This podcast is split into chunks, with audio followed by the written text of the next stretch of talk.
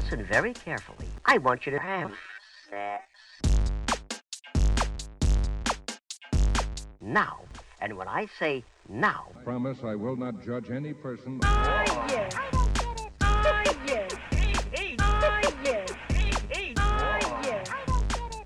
Cześć, z tej strony Nat, czyli Twoja zaufana sekspertka, a to jest Nat i Seks. Podcast o tym, że życie jest zbyt krótkie na kiepski seks. Odcinek 63 Love Bombing. Hej, hej, miło mi znów gościć w Twoich dziurkach usznych i mam nadzieję, że cieszysz się na to spotkanie tak samo jak ja. Chciałam na początku uprzedzić, że temat dzisiejszego odcinka może być triggerujący, ponieważ poruszam w nim temat przemocy w relacjach romantycznych.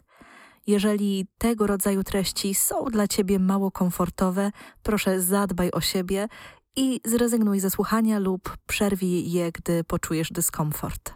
Zanim jednak przejdę do tematu lovebombingu, pozwól, że odpowiem na pytanie od słuchacza. Słuchacz pisze. Mam prośbę o rozwinięcie tematu o braku czucia podczas penetrowania pochwy wynikające z brutalnej masturbacji w młodości. Czy i jak można to leczyć? Moim problemem jest nerwicowa, kompulsywna masturbacja aż do ran na żołędzi. Domyślam się, że to pytanie jest reakcją na mój komentarz, który pojawił się we wstępie w QA do odcinka zatytułowanego Erotyczny prezent. I rozumiem, natomiast od razu chciałabym zaznaczyć, że mam taką zasadę, że nie udzielam porad dotyczących zdrowia i, co za tym idzie, dotyczących leczenia. Nie jestem medyczką i nie diagnozuję, ani tym bardziej nie leczę na odległość. A sytuacja opisana przez słuchacza, który obserwuje u siebie kompulsywne zachowanie prowadzące do uszkodzeń ciała, w mojej ocenie będzie wymagała podejścia interdyscyplinarnego.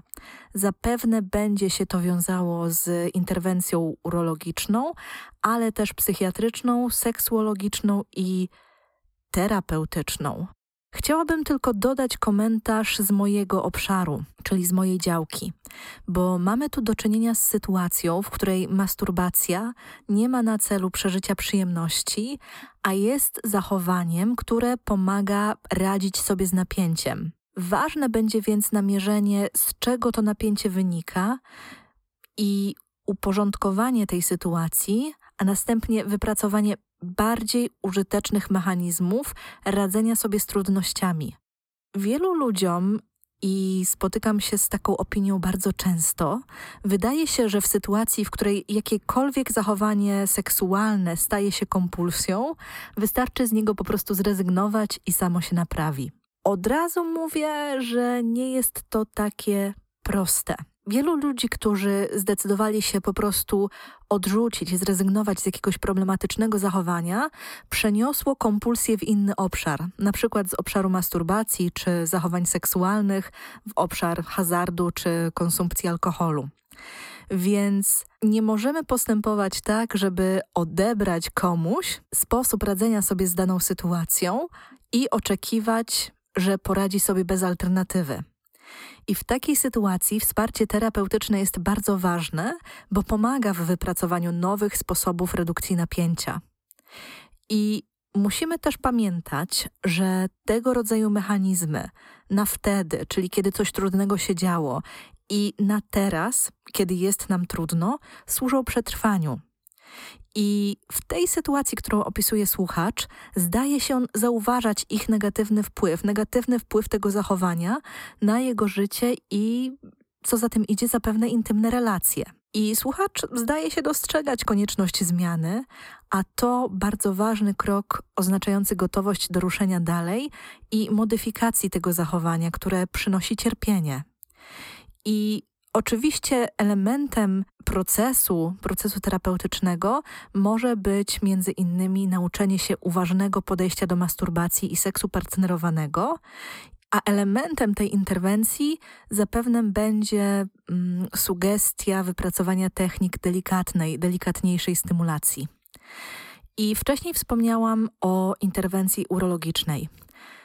Dlaczego? Dlatego że w sytuacji, w której masturbacja doprowadziła do występowania ran członka, do występowania blizn, należy się im przyjrzeć i być może wdrożyć stosowne leczenie. Profesjonalne badanie pozwoli też ocenić stopień uszkodzenia genitaliów, jeżeli do niego doszło, i zaproponować rozwiązania. Zachęcam Cię więc, słuchaczu, do udania się po poradę lekarską i uzyskanie skierowania na badanie urologiczne, a także umówienie się na konsultację psychiatryczną. Leczenie i proces terapeutyczny pomogą Ci ruszyć naprzód, jeżeli masz taką gotowość, a wierzę, że masz, skoro zadajesz to pytanie. Twoje wsparcie ułatwia mi kontynuowanie podcastu. Pamiętaj, że możesz wesprzeć Sexcast subskrypcją, zostawić mu ocenę i recenzję w Apple Podcasts, polecić go komuś, komu mógłby się spodobać lub przesłać mikrodonacje w serwisie Coffee lub Buy Coffee. Linki do nich znajdziesz w opisie. Do mikrodonacji możesz dołączyć wiadomość z propozycją tematu lub pytaniem, na które odpowiem na łamach podcastu. Zanim przejdę do tematu dzisiejszego odcinka, chciałabym opowiedzieć o rodzajach wsparcia, które oferuję poza podcastem dla osób, które chcą korzystać z niego w formacie 1 na 1 lub 1 na 2 i więcej. Możesz umówić się ze mną na konsultacje online 30-minutowe, godzinne i półtora godzinne. Jednorazowe spotkanie proponuję osobom, które mają do omówienia bardzo konkretne, sprecyzowane kwestie. Jeżeli chcesz przyjrzeć się głębiej jakiejś konkretnej sytuacji lub zagadnieniu, lub odbyć spotkanie w większym gronie, zapisz się na dłuższe konsultacje. Zaś dla osób, które nie chcą rozmawiać na żywo, uruchomiłam wsparcie przez e-mail. Szczegóły znajdziesz w opisie odcinka. To wsparcie ma charakter jednorazowy, natomiast mam też miejsca na dłuższe procesy terapeutyczne. W ich sprawie zachęcam do kontaktu bezpośrednio pod adresem konsultacje małpa proseksualna.pl. A teraz czas na love bombing. Zacznę od takiej osobistej historii. Dwa lata temu opublikowałam artykuł, w którym opisywałam zjawisko lovebombingu i w jego efekcie zdarzyło się coś ciekawego. Bo oprócz ludzi, którzy dzięki temu tekstowi zyskali nową perspektywę, pojawili się i tacy, u których ten tekst wywołał silne reakcje. I mam takie poczucie, że uderzyłam wtedy we wrażliwy punkt, bo w odpowiedzi na mój artykuł pojawiły się głosy: Aha, czyli skoro zrobiłem X, to znaczy, że jestem przemocowcem. Ciekawe, co powiedziałaby na to moja dziewczyna, hehe. I te reakcje miały na celu ośmieszyć stawiane przeze mnie tezy. Ale pojawiły się też komentarze, że krytykuję jakieś zachowanie, bo mi smutno, że sama tego nie doświadczyłam. I wiesz co? Myślę sobie, że bardzo dobrze, że tego nie doświadczyłam. Bo gdyby ktoś bombardował mnie miłością, czyli stosował love bombing, kiedy miałam 20 czy nawet 25 lat, istnieje duże prawdopodobieństwo, że znalazłabym się w dysfunkcyjnej relacji. Czym zatem jest love bombing? Love bombing, czyli po polsku bombardowanie miłością, to proces uwodzenia, w którym gesty, zachowania i deklaracje są nieproporcjonalnie duże do stopnia znajomości i zażyłości. I celem takich zachowań jest wessanie uwodzonej osoby do świata jak z bajki lub jak z komedii romantycznej, w zależności od tego, co kto ogląda, i przyspieszenie dynamiki tworzącej się relacji. Czyli bardzo szybko ma tutaj dojść do zacieśnienia więzi, do jakichś głębszych deklaracji. I zazwyczaj zachowania związane z lovebombingiem są tak odurzające, że osoby bombardowane przymykają oko na sygnały ostrzegawcze. I w sumie trudno się temu dziwić, bo jeżeli dla kogoś do tej pory relacje romantyczne były niesatysfakcjonujące, to na przykład regularne otrzymywanie kwiatów, podarunków, które nagle pojawiają się przed drzwiami lub są dostarczane do miejsca pracy, czy nawet ten stereotypowy wypad, niespodzianka do Paryża na kolację, mogą wydawać się naprawdę miłą odmianą. A teraz wyobraź sobie, że znasz kogoś dwa, trzy tygodnie. Czy kwiaty, prezenty, które pojawiają się regularnie na Twoim progu lub biurku albo masce samochodu, nie wydają Ci się formą bardzo wnikliwej obserwacji? Bo dla mnie tego typu zachowanie aż krzyczy: Wiem, gdzie mieszkasz, wiem, gdzie pracujesz, jakim jeździsz samochodem. I też kojarzą mi się z próbami zaznaczenia terytorium, zaznaczenia mocnej obecności w czyimś życiu. I muszę dodać, że love bombing często jest preludium do błędnego cyklu przemocy i następnie bombardowania miłością. Przyjmuje się zresztą, że najczęściej te strategie tego typu zachowania przejawiają osoby ze sznytem narcystycznym. I z jednej strony coraz częściej mówi się, jak osoby narcystyczne stosują przemoc w relacjach, ale wielu ludzi zastanawia się, jak w ogóle do tego dochodzi, że te osoby znajdują innych ludzi, którzy chcą tworzyć z nimi relacje. I oczywiście musimy pamiętać, że osoby z tym typem osobowości są bardzo przekonujące, a jedną ze strategii, którą stosują podczas uwodzenia, podczas zdobywania, jest właśnie love bombing. I jeżeli zastanawiasz się, jakie są przejawy bombardowania miłością, pozwól, że przytoczę kilka najczęstszych form, najczęstszych przykładów. Pierwszą już chyba zaznaczyłam, bo jest nią rozmach i drogie prezenty. Rozmachem może być na przykład organizowanie wielowątkowych, wieloetapowych niespodzianek, może być nim porywanie na spontaniczne randki, spełnianie marzeń, o których tylko się napomknęło. I przytoczę taki przykład. Na randce wspominasz, że marzysz o tym, żeby zobaczyć wieżę Eiffla, a już w następny weekend masz bilet do Paryża i jesz makaroniki na jednej z paryskich ulic. I pamiętajmy, że na tym etapie jesteśmy na bardzo wczesnych etapach relacji, czyli bardzo często jeszcze nawet z tą osobą się na przykład nie spało, nie wyjechało wcześniej, nie poznało się jej grona znajomych, a już takie duże gesty mają miejsce. Kolejnym przejawem bombardowania miłością jest bardzo intensywne zainteresowanie. I od razu dodam, że nie chodzi tutaj o takie typowe zaciekawienie drugą osobą, które występuje dlatego, że chce się poznać ją bliżej lub docenić dopasowanie, tylko jest to rodzaj zainteresowania, które ma na celu przywiązanie do siebie lub zdobycie jak największej liczby informacji do późniejszego wykorzystania i zaplanowania przez osobę bombardującą kolejnych kroków. I na dobrą sprawę to jest najtrudniejszy punkt do namierzenia, zdiagnozowania, bo wzajemne zainteresowanie jest naturalnym elementem tworzącej się relacji, jej utrzymywania, jej formowania, a jego intensywność ze strony kogoś, kto nam się podoba, jest bardzo przyjemna. I w tej sytuacji myślę, że takim miernikiem może być sprawdzenie, na ile ta osoba ujawnia informacje o sobie. Czy jej historia, którą o sobie opowiada, nie wzbudza podejrzeń? Czy kiedy pojawiają się jakieś konkretne pytania lub tematy, ta osoba przekierowuje uwagę, proponując, aby jednak porozmawiać o tobie? W tym przypadku musisz więc przyjrzeć się, czy w komunikacji i zainteresowaniu jest wzajemność, czyli czy ta osoba pozwala ci poznać się tak samo głęboko, jak poznaje ciebie. Kolejnym przykładem są wielkie deklaracje. I takie deklaracje mogą dotyczyć na przykład legalizacji związku, czy nawet takich powiedzeń jak czuję, że chcę z tobą spędzić resztę życia. I one pojawiają się wtedy, gdy nie miało się okazji zdobyć wielu doświadczeń z tą osobą, czyli na przykład wspólnego podróżowania, seksu, czy nawet spędzenia pełnego dnia w swoim towarzystwie. Kolejnym sygnałem, że ktoś stosuje love bombing, jest komunikacja. I właściwie to, jak ona się odbywa i jaka jest jej częstotliwość.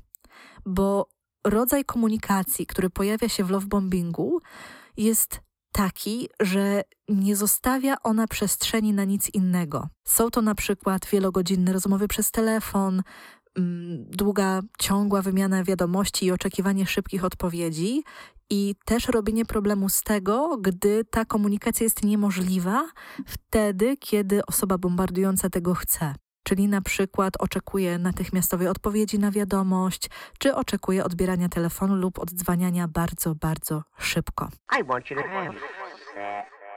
I kolejnym symptomatycznym dla lovebombingu zachowaniem jest zachęcanie do dużych zmian. I takie duże zmiany mogą dotyczyć na przykład wspólnego zamieszkania, wspólnego wyjazdu na drugi koniec świata, rzucenia pracy i motywowanie tych zachęt, tych propozycji tym, że druga osoba, osoba bombardująca się wszystkim zajmie. Czyli na przykład opłaci czynsz, będzie zarabiać pieniądze, zajmie się organizacją wyjazdu, a ty musisz tylko się w tej sytuacji zgodzić i pojawić.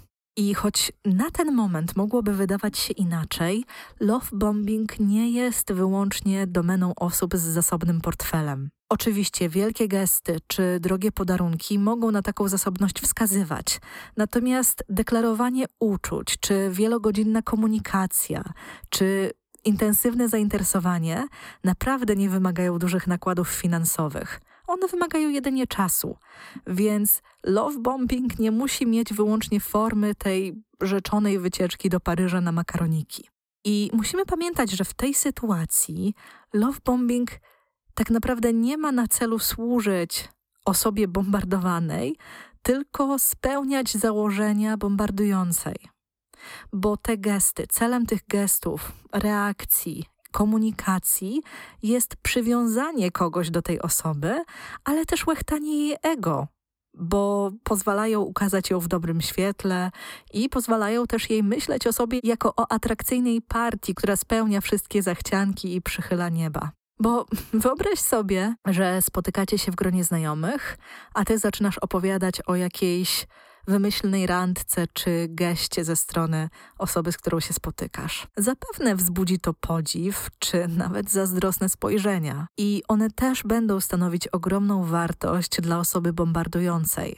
Będą łechtać jej ego. Problemem jest to, że osoby bombardowane miłością z zewnątrz wyglądają jak absolutne szczęściary czy szczęściarze, bo być może w Twoim otoczeniu jeszcze nikt nikogo tak bardzo nie kochał, jak Ty możesz doświadczać tego ze strony osoby bombardującej miłością.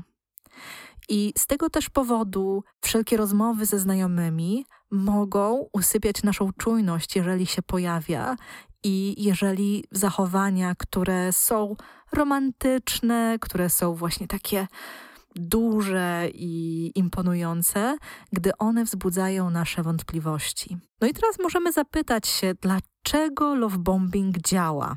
I myślę, że to jest dość proste, bo spotkanie kogoś, kto nareszcie traktuje nas jak najpiękniejszą, najbardziej wartościową osobę na świecie, najbardziej interesującą osobę na świecie, może być hipnotyzujące. Bo właśnie te elementy, ta intensywność relacji, mnogość różnych doznań mogą usypiać jakąkolwiek czujność. I ten stan jest bardzo przyjemny, kiedy trwa. I bardzo często tego typu zachowania łatają nam jakieś dziury i zasklepiają rany z przeszłości. Na przykład brak uwagi, brak dostrzeżenia, brak poczucia atrakcyjności, czy w jakiś sposób rekompensują przykre doświadczenia z poprzednich relacji. Gdy ma się za sobą szereg zakończonych związków, które zaczynały się bardziej klasycznie lub które uważa się za nieudane, pierwsze fazy relacji z bombardowaniem miłością są tak odmienne, że możemy myśleć o nich: ha, nareszcie spotkała mnie jakaś dojrzała relacja i jest naprawdę fantastycznie w niej być. Natomiast love bombing niestety dobiega końca. I zazwyczaj bombardowanie miłością, czyli te wszystkie gesty, aktywne zainteresowanie, kończą się w momencie, gdy osoba bombardująca osiągnie cel i uzyska to, na czym w relacji z tobą, z nami jej zależało. Tym celem może być zarówno właśnie deklaracja związku, mogą być to zaręczyny, może to być seks, a nawet poprawa pozycji społecznej lub zawodowej bo na przykład osoba wykorzystywała nasze uczucie, aby poprawić swoją sytuację w jakiś sposób. Można wówczas zaobserwować, że osoba, która do tej pory wydawała się zaangażowana, uczuciowa, nagle ma nas gdzieś lub wręcz komunikuje, że nasze potrzeby ją irytują. I ta pasja, to zaangażowanie w uwodzenie spada z setki, czyli z tej dużej intensywności, praktycznie do zera.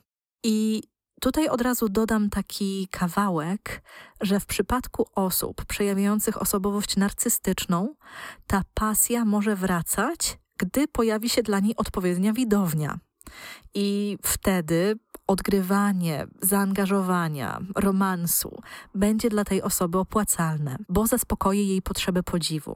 I może to się wiązać na przykład z tym, że partner w czterech ścianach jest poirytowany rodzicielstwem, jest poirytowany partnerką, tym jak ona wygląda, jak się zachowuje i tak dalej, a na zewnątrz, na przykład podczas spotkań ze znajomymi czy rodziną, zmienia się o 180 stopni i jest zaangażowanym ojcem. O partnerce mówi jak o bogini, podziwia ją, właśnie po to, żeby spotkać się ze spojrzeniami pełnymi zachwytu, żeby otrzymać komplementy. I na co trzeba zwrócić szczególną uwagę, bo już wspomniałam wcześniej, że czasami love bombing prowadzi do cyklu, cyklu zachowań przemocowych i ponownego bombardowania miłością. Może zdarzyć się tak, że druga osoba wraca do love bombingu, kiedy zauważa, że może stracić swoją osobę partnerską lub kiedy podejmie ona jakieś kroki, aby wyjść z tej sytuacji, czyli na przykład ogłosi zerwanie, wyprowadzi się ze wspólnego domu, lub może to mieć też miejsce wtedy, kiedy osoba bombardująca dopuści się przemocy fizycznej lub przestraszy drugą osobę, na przykład niszcząc jakieś rzeczy. I wtedy romantyczne gesty bardzo często wracają. Tylko jak nie trudno się domyślić, nie trwa to długo. To, o czym mówię, może na pierwszy rzut ucha wydawać się dość przerażające, bo mówię i o przemocy, mówię i o narcyzmie, mówię o jakimś cyklu i pięknej bajce, która bardzo szybko się kończy.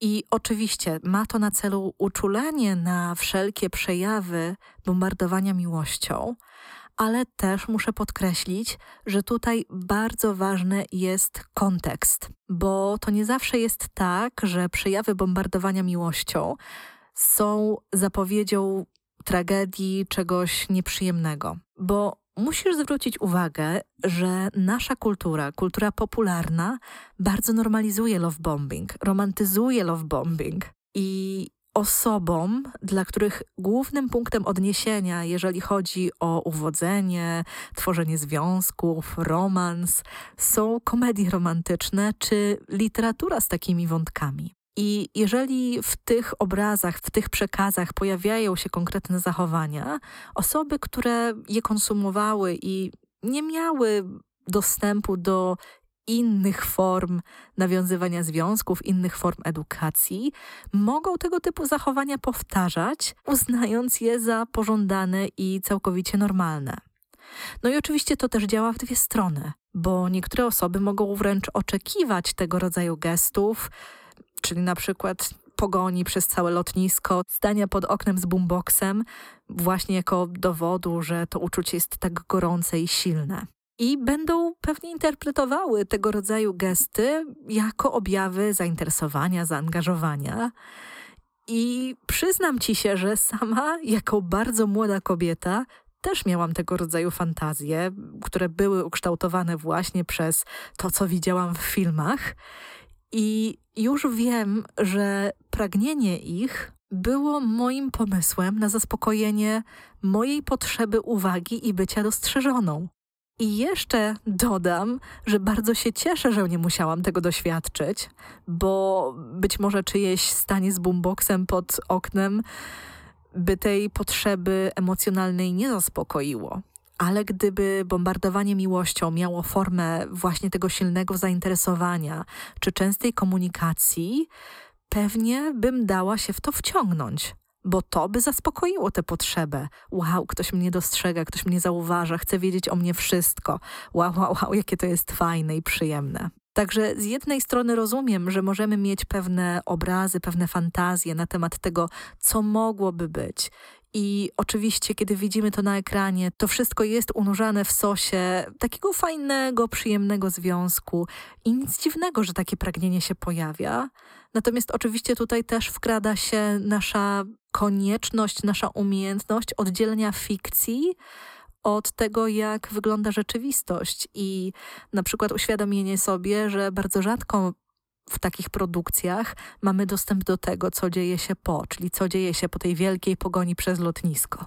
Bardzo istotne jest też to, co dzieje się, gdy komunikujesz przytłoczenie tego rodzaju gestami i zaobserwowanie, czy kiedy zgłaszasz to, że na przykład niespodzianki nie są dla ciebie, że wprawiają cię w zakłopotanie, to czy wtedy druga osoba spuszcza stonu i nie wraca do tych zachowań?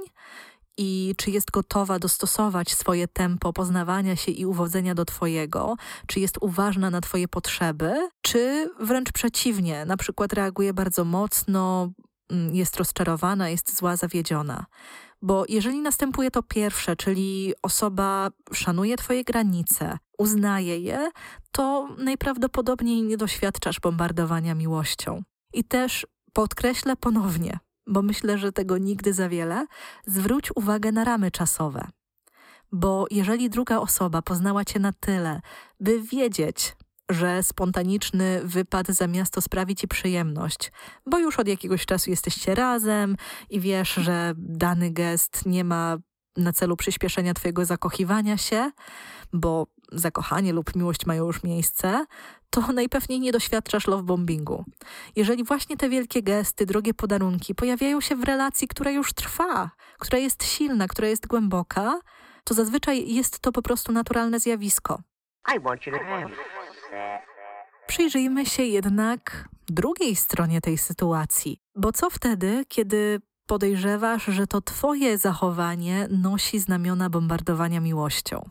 Przede wszystkim zaczęłabym od zapytania siebie, z czego wynika Twój gest, Twoje zachowanie, co ma na celu i dlaczego uważasz, że podjęcie tego zachowania pomoże Ci ten cel osiągnąć.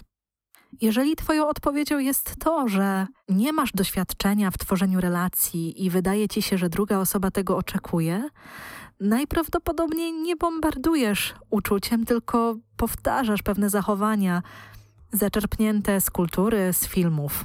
Natomiast jeżeli jest to Twoja strategia, o której wiesz, że działa i jej celem jest na przykład chcę, żeby druga osoba zobaczyła, jaka za mnie dobra partia, przekonała się, jaka za mnie dobra partia, no to to już robi się w pewien sposób problematyczne.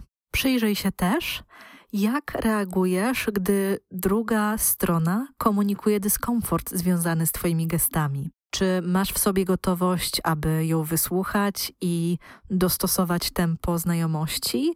Czy raczej pojawia się u ciebie frustracja i złość na to, że nie docenia tego, co masz jej do zaoferowania i zastanawiasz się w związku z tym, jaki jest sens tej znajomości? Czyli jeżeli ona nie decyduje się grać z tobą w tę grę, w której to ty wykonujesz wielkie gesty, to powoduje to u ciebie poczucie dyskomfortu. Przyjrzyj się też, czy podobnie zachowujesz się również w innych relacjach. Na przykład często zaskakujesz przyjaciół czy rodzinę niespodziankami, mm, zaskakujesz ich prezentami bez okazji, bo jeżeli szczodrość i hojność są Twoimi sposobami na wyrażanie uczuć, sympatii względem bliskich osób i sprawia to przyjemność obydwu stronom, to fantastycznie. Musisz mieć tylko na uwadze, że tego rodzaju gesty mają swój czas i miejsce. I jeżeli dopiero kogoś poznajesz, ta osoba może nie czuć się komfortowo na przykład z wycieczką, niespodzianką czy drogim prezentem. Postaraj się najpierw poznać jej preferencje. Natomiast jeżeli ten typ zachowań jest u ciebie zarezerwowany wyłącznie na początek znajomości, to być może stosujesz właśnie te strategie. Na zakończenie dodam, że łatwo jest myśleć o sobie, że nigdy nie wpadłoby się w pułapkę love bombingu, czy że dostrzegłoby się przejawy narcystycznej osobowości na samym początku. I jak już powiedziałam wcześniej, sama miałam fantazję wokół romantycznych gestów, które w istocie miały zaspokajać coś innego. I nie da się ukryć, że wiele osób marzy o historii miłosnej jak z filmu. Natomiast częściej marzymy o lekkiej komedii romantycznej, która nigdy nie przerodzi się w thriller. I w związku z tym myślę, że nie możemy mieć nigdy takiej stuprocentowej pewności, że rozpoznamy sygnały ostrzegawcze, że szybko wymiksujemy się z takiej sytuacji. Natomiast moje doświadczenie też z pracy z różnymi osobami wskazuje, że nie jest to takie proste. I te osoby, które są najbardziej przekonane o tym, że nigdy by nie wpadły w takie sidła, w taką pułapkę, zazwyczaj będą pierwszymi, które zapewne tego doświadczą. Dlatego w tej sytuacji myślę, że warto zawsze obserwować siebie, swoje reakcje na to, co się wokół nas dzieje, reagować na jakikolwiek dyskomfort, który być może nie pojawia się jeszcze w przestrzeni intelektualnej, ale na przykład pojawia się gdzieś w ciele lub odwrotnie, i podążać za tym, zastanowić się, dlaczego tak może się dziać. I też oczywiście nie bać się mówić o swoich potrzebach, obawach, po to, aby zostać wysłuchaną, wysłuchanym i dostosować tempo rozwijania się relacji i poznawania się do tego, co jest dla nas komfortowe.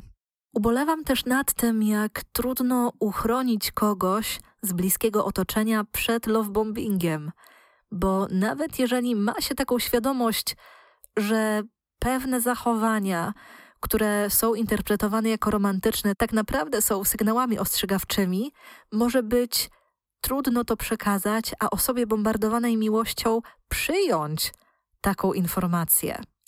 Zazwyczaj spotyka się to z oskarżeniami o zazdrość czy niechęć do osoby bombardującej. I to jest bardzo przykra konkluzja.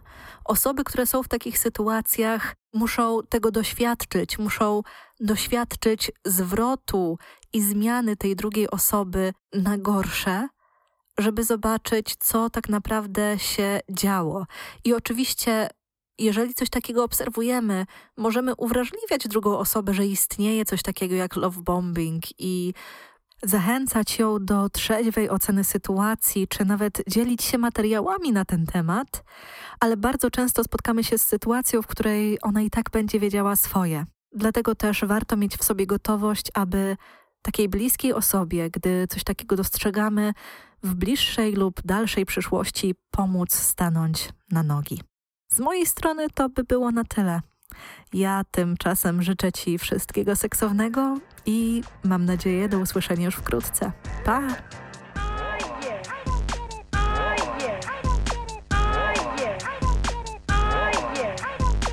So it's very important and very fun also to. Now,